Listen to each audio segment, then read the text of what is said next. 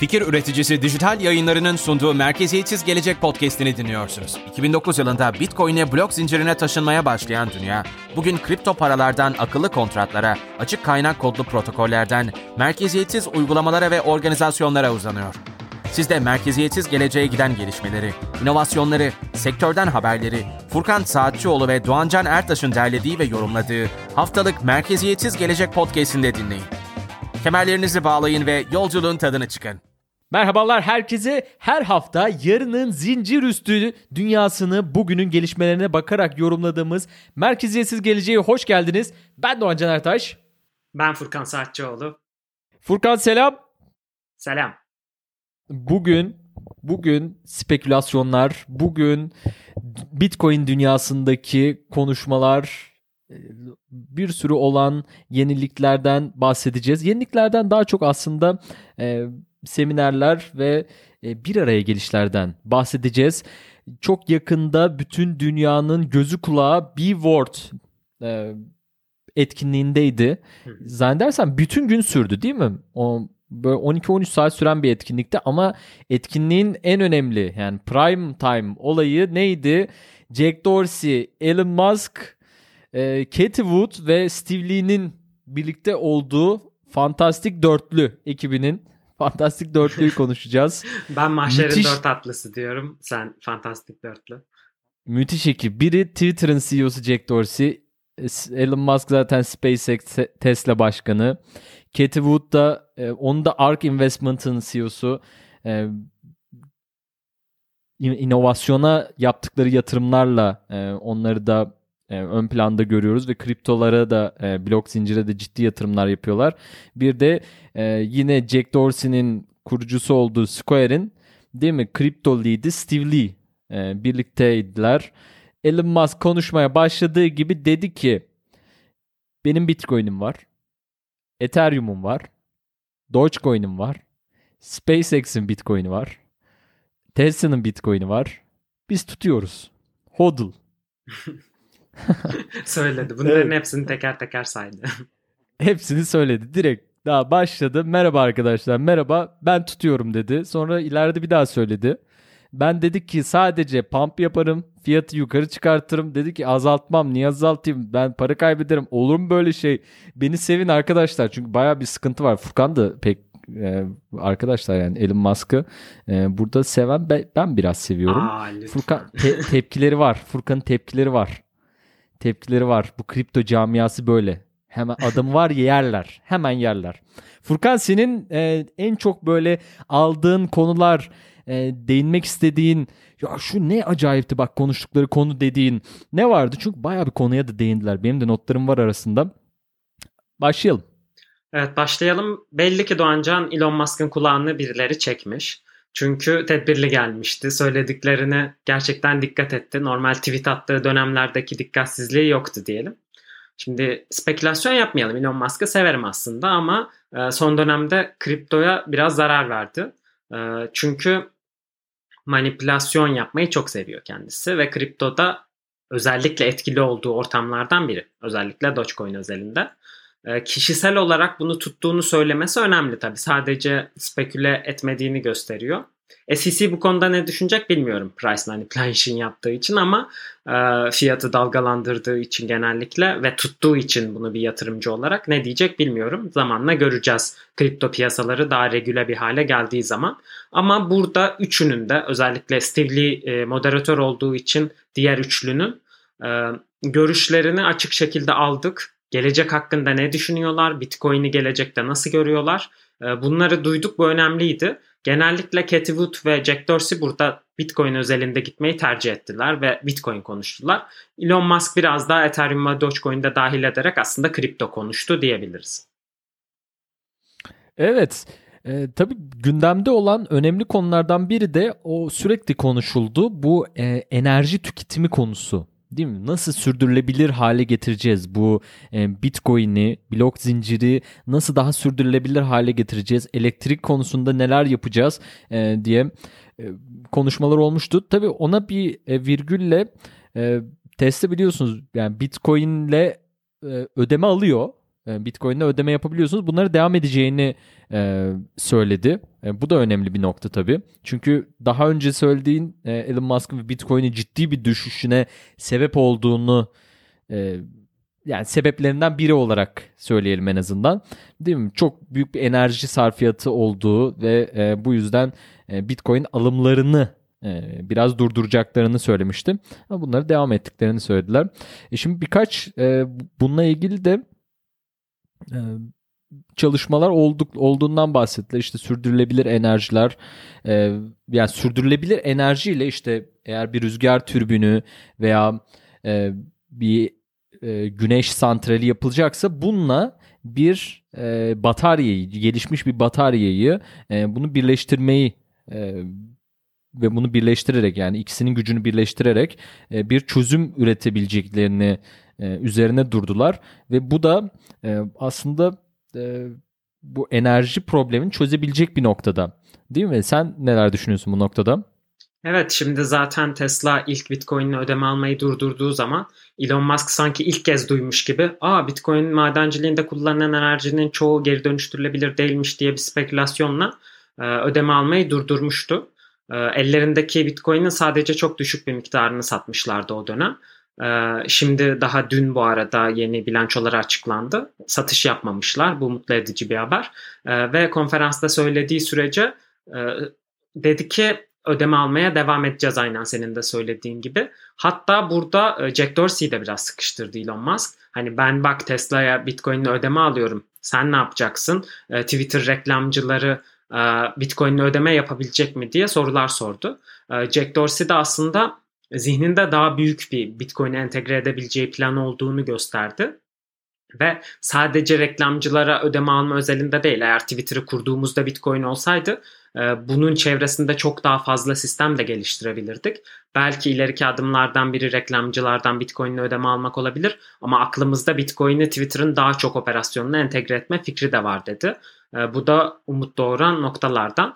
Ee, sürdürülebilirlik noktasında da Elon Musk eğer tekrar Bitcoin madenciliği sürdürülebilir bir seviyeye gelirse e, ödeme almaya devam edeceğiz demişti. Şimdi direkt tarih vermedi tekrar devam etmelerine dair ama e, böyle giderse devam edeceğiz ödeme almaya dedi. E, böyle devam etmesi için de pek çok aktif çalışma yapılıyor. Daha önceki bölümlerde konuşmuştuk zaten. Çin'deki madencilerin operasyon kapatıp farklı ülkelere taşınmasıyla yeni yerleştikleri noktalarda daha geri dönüştürülebilir kaynaklara yönelmesi buna faydalı olacaktır. Aynı zamanda Kuzey Amerika Bitcoin madenciliği grubu kurdular. Michael Saylor'ın başında olduğu özellikle belli aralıklarla seminer de yapıyorlar. Orada bir e, transparanlık raporu yayınlıyorlar ve ne kadar Bitcoin madenciliği geri dönüştürülebilir enerjiyle desteklenir oldu diye açıklıyorlar. Burada çok olumlu sayılar görüyoruz. Özellikle Elon Musk'ın tavrındaki değişim ve Bitcoin'in daha geri dönüştürülebilir olduğunu kabul etmesi de biraz bu madencilik konseyi raporlarına dayanıyor. Çünkü orada ne kadar pozitif bir şekilde seyrettiğini görüyoruz. Yani geri dönüştürülebilir enerji açısından Bitcoin madenciliği umut vadeden günler bekliyor. Evet. Ya sürdürülebilir enerji de dünyada da tabii bu problem. Yani çok fazla bunlar Türkiye'de de bir sürü şirket açıldı ve çok büyük hızla da battı. Niye batmasının arkasındaki çünkü e, fazla enerji ortaya çıkartıyor ama o enerjiyi bir e, depolayacak bir öyle bir teknoloji yeterli bir teknoloji yoktu ve onu tekrar sürdürecek. İşte e, bununla ilgili bir sürü çalışma var aslında. Tesla motorları belki burada yani bir noktada kullanılabilir çünkü çok benzer bir noktadan gidiyor. E, bir de tabii nükleer var. E, nükleer enerjiden bahsetti Elon Musk ve bunun da aslında o kadar da çevreye de zararlı olmadığını e, ve yani çok kolaylıkla da bunu yapılabileceğini ve en büyük e, enerji üretiminin de oradan sağlanabileceğinden bahsetti. Yani bunların konuşulması çok güzel.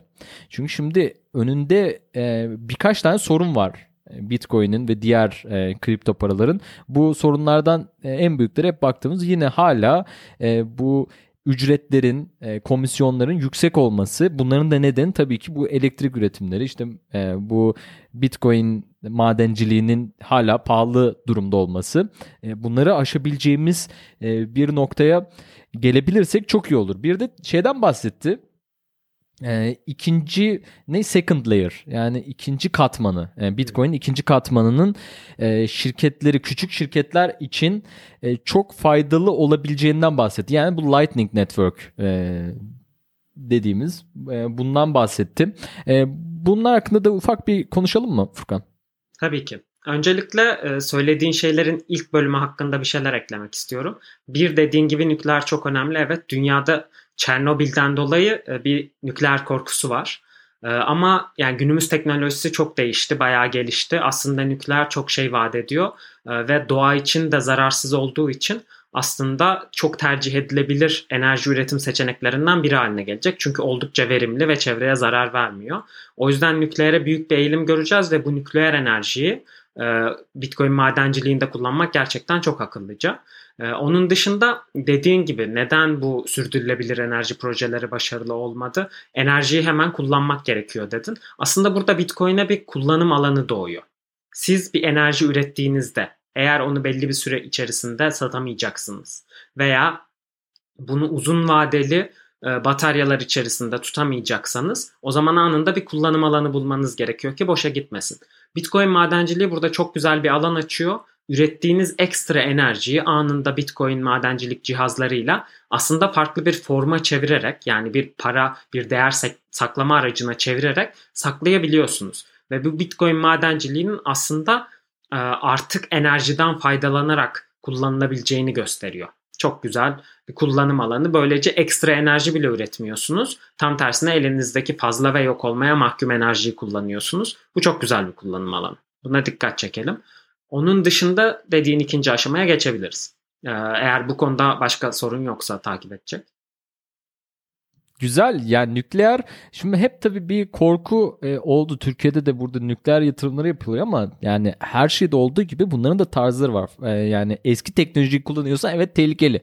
Eski teknolojiyle yapıyorsan tehlikeli ama yani şimdi e, bu SpaceX'in kullandığı mesela e, roketle 1970'te kullanılan Rusya'nın hala kullandığı roketler arasında uçurum var yani aynı değil.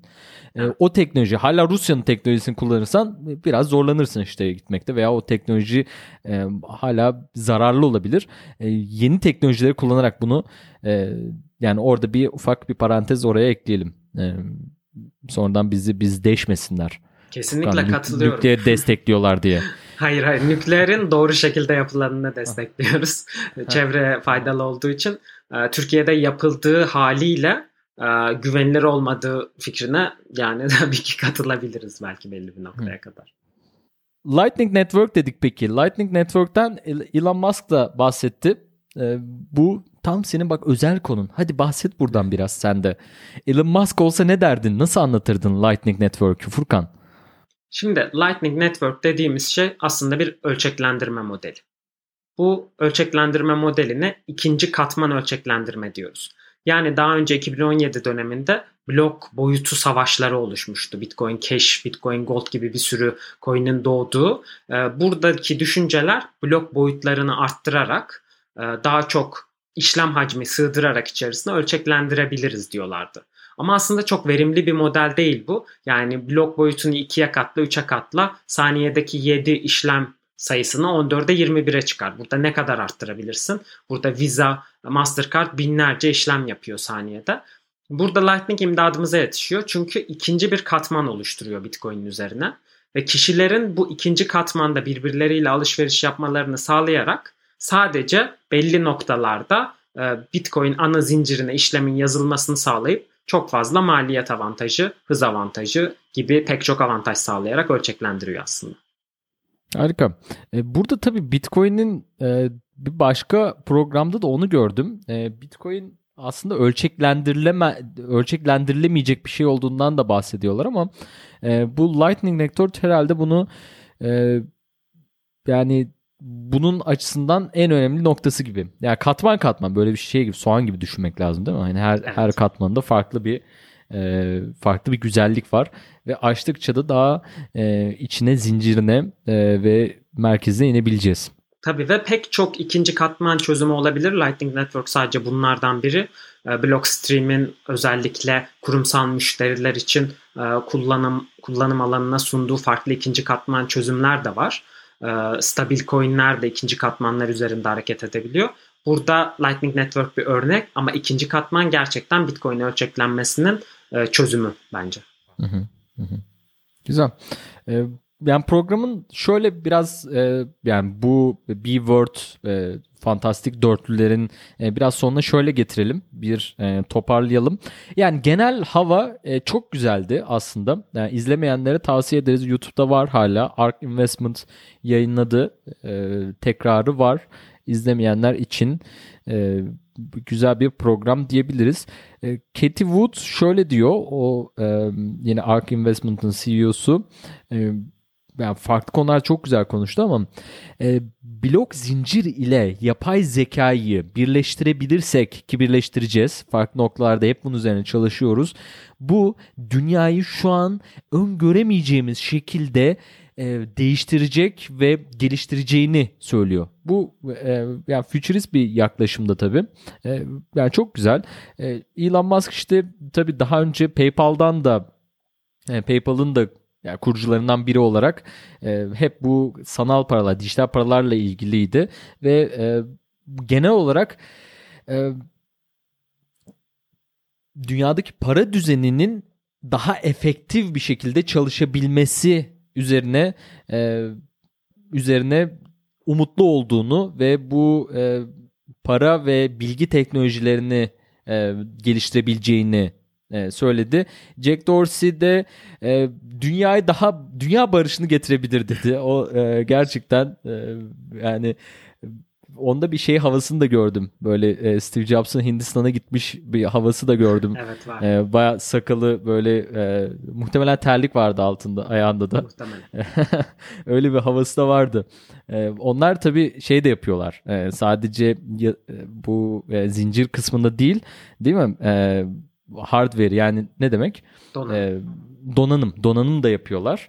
E, onları da yapıyorlar. Onun, onun açısından da güzel tabii. Sen e, son olarak hani birkaç sözle e, söylemek ister misin? Belki bu Avrupa'daki e, sen de çünkü oradasın. E, Euro'nun işte bankaya verdiğin zaman e, eksi faiz olması Bitcoin'e buna bir çözüm e, gibi son e, onlardan veya senin istediğin konulardan da bahsedebiliriz. Evet kısa kısa hepsinin e, bazı söylemlerine değineyim. E, Cativa'da özellikle burada görmek önemli çünkü Bitcoin ekosisteminde ortaya çıkan fazla kadın figür yok bildiğimiz. Catwood bunlardan biri oluyor şu anda ve çok güzel bir nokta bu. Özellikle ekosistemin daha fazla kadın aktör benimsemesi ve önemli rollerde bu kişilerin rol alması ekosistemin gelişi için çok önemli. Çok mantıklı, çok güzel noktalara değinerek konuştu Catwood. Bu anlamda da çok takdir ettim B-Word etkinliğinde. Ee, Jack Dorsey'nin dünya barışı mesajı tabii ki biraz manşet e, ifade ve çok uzağa koyduğu büyük vizyon. Ee, yani bu gerçekleşebilir ama tabii ki doğrudan Bitcoin dünya barışını getirecek diye e, bir söyleme sadece çok dolaylı söyleyebiliriz. Katkıda bulunacağına şüphemiz yok finansal anlamda e, daha dağıtık ve özgürlükçü bir anlayış getireceği için. Ama daha çok yaptıkları somut aktivitelere odaklanmak bu aşamada daha doğru. Özellikle Jack Dorsey'nin Square'de yapmayı planladığı tamamen açık kaynak kodlu senin dediğin gibi donanım cüzdan projesi ve açık kaynak kodlu diğer e, Bitcoin ekosistemini geliştirmeye yönelik projeleri çok daha önemli takip edilmesi gerekiyor. Elon Musk biraz daha dediğin gibi manşet ifadelerde bulundu. Hangi coinleri tuttuğunu söyleyerek tabii ki dikkat çekti. Teknik anlamda daha az katkıda bulundu. Bunu söyleyebiliriz bu organizasyona. Ama sonuçta insanlar merak ettiği için bu organizasyona çok fazla dikkat çekilmesini sağladı. Bu anlamda Musk'ın katkısı da önemli. Hocam yalnız Elon Musk'ı burada yedirmeyiz. Onu da söyleyelim. Herkes orada Cathy Wood da Jack Dorsey de fikrine danıştı Elon Musk'ın. Dedi ki Bitcoin'in bu enerji problemini sen bu enerji içerisindesin. Solar City'in var. işte Tesla'm var. Sürdürülebilir enerji işinde biz kime gideceğiz? Elon Musk'a gideceğiz. Kime gideceğiz diye. Sen bu işi nasıl çözerdin Elon Musk? Bize anlat dedi. O da anlattı adım adım. Bunu yapılabilir, bunu yapılabilir. Artı işte bu e, bataryalarla bunlar birleştirilebilir. Bir de e, konuşulmuyor ama işte bu e, nükleer var diye söyledi. Yedirmeyiz teknik konuşmada. Tabii. Olur mu teknik Hayır. konuşmada? Şöyle kendisinden Olmadı. beklenen diyelim. Çünkü hem PayPal geçmişi var yani finansal anlamda bir geçmişi var. Ee, aynı zamanda enerji şirketleriyle bir geçmişi var. Çok çok çok daha fazla katkıda bulunabilirdi demek istedim. Yoksa e, kusura bakma Elon Musk'ına dokunduğumuz için Doğancan kardeşimiz. Yani burada e, eleştirimiz kendisinden beklentinin çok yüksek olmasından kaynaklı. Estağfurullah. Bekle ya işte baskılar böyle Do- doymaz doymaz. İnsanları tatmin edemezsiniz. Doymaz. Peki Elon Musk demişken hemen Jeff Bezos uzaya giden ilk ilk değil mi? İlk milyarder. Aynen. İlk milyarder oldu. Aslında ondan önce Richard Branson gitti ama e, tam öyle bir şey var ya bir Evet, çizgiyi evet. tam geçmedi. 80 E, kilometreye çıktı Richard Branson. Aynen. 100 kilometre çizgisini Jeff Bezos geçti. Yani aslında e, Jeff Bra- işte e, Branson da diyebiliriz orada ama e, Jeff Bezos da onu yaptı. Ve son bir haberler vardı. İşte Amazon Bitcoin'le ödeme alacak mı almayacak mı? İşte bu AWS'te kendi e, bulut yazılımlarında yine e, blok zincir çalışmaları var. E, bana aslında çok mantıklı geliyordu. Niye almasın? E, sana da ama yani böyle bir haber bu yanlıştır ya. Bu yalandır dedin. E, son olarak birkaç cümleyle bir iki dakika bundan konuşalım. E, çünkü e, günümüzde de yine bir olay oldu. Amazon'da konuşmamız lazım. Evet. E, ve e, bugünkü programımızı yavaş yavaş kapatalım. Tabii burada Amazon tabii ki Bitcoin'le ödeme kabul edebilir ve belli bir noktada edecektir. Çünkü zaten aktivitelerini takip ediyoruz. AWS'te blok zinciri altyapıları sağlama anlamında özellikle Hyperledger Fabric bu kurumsalların coinsiz kullandığı özel blok zincirler ve Ethereum gibi blok zincirlere altyapı desteği veriyor. E, AWS derken bu arada Amazon Web Services yani Amazon'un e, web e, hizmetleri diye işte bulut e, yazılımları var. İşte içinde bir sürü farklı e, yazılımlar, bulutlar var. Yani ondan da ufak bir geçelim. Lütfen devam et. Evet, e, buna değinmek önemliydi. Teşekkürler. E, Burada altyapı desteğini veriyor ve operasyonların o kısmında blok zincirde gelecek olduğunu düşünüyor ve araştırmaları olduğunu biliyoruz. Buradaki söylenti daha çok Amazon'un doğrudan e, Bitcoin'le ödeme alıp almaması ve satışlarını bu şekilde gerçekleştirip gerçekleştirmeme üzerineydi.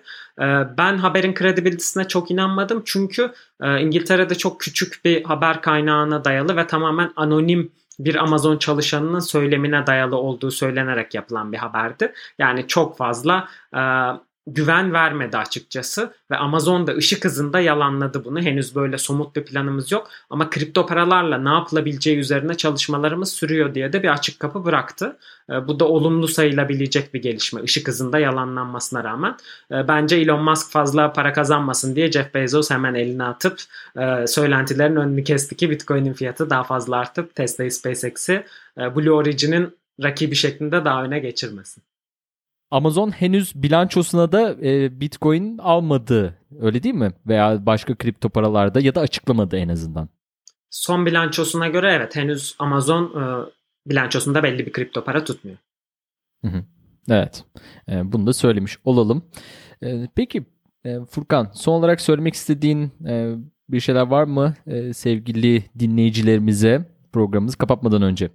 Evet sevgili dinleyicilerimiz bizi YouTube'da abone olmayı unutmayın. Artık el ele şu abone sayımızı 3 haneli sayılara taşıyalım. Ayrıca yorum yapın, etkileşime açığız bu konulardaki hani burada bir sürü konu konuşuyoruz ve sizin katkılarınız da önemli. Ee, yorumlarda buluşalım ve konuşalım bu konular üzerine. Daha fazla etkileşimi arttırırız böylece diye umuyorum. Kesinlikle. E, fikirleriniz bizim için çok önemli. E, yani yardımcı olabilirsek bu e, bu inanılmaz dünyanın e, geleceğini birlikte konuşarak e, nelere nerelere gidebileceğini e, öngörebiliriz. Spekülasyonu çok sevmiyoruz. E, desek de e, yaparız, severiz. Gıybet de olur arada işte böyle milyonerler hakkında. E, efendim bizi takip etmeyi e, lütfen e, esirgemeyin e, desteklerinizi de diyelim ve bugünkü programımızı bu şekilde kapatalım. Furkan e, çok teşekkürler. Hollanda'ya selamlar. Hoşçakalın. Görüşmek üzere. Hoşçakalın. Fikir üreticisi Dijital Yayınları'nın sunduğu Merkeziyetsiz Gelecek podcast'ini dinlediniz.